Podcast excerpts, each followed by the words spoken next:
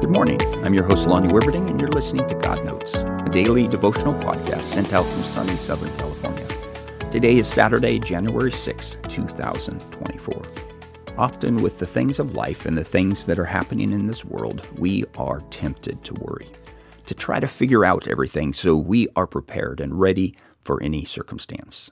But God invites us to a life without worry, a life of peace lived within the storm. Luke 12, 22 through 26 says, Then Jesus said to his disciples, Therefore I tell you, do not worry about your life, what you will eat, or about your body, what you will wear.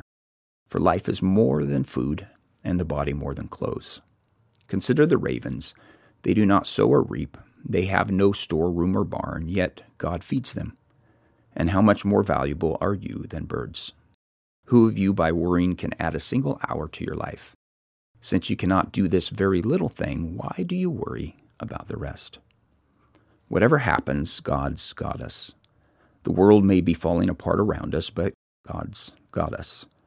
We may not know what tomorrow will bring, but still, God has us. It is the confidence of the person who has given her life to God. God knows his own. Who of you, by worrying, can add a single hour to your life? Since you cannot do this very little thing, why are you worrying about the rest? May God bless your day. We'll talk again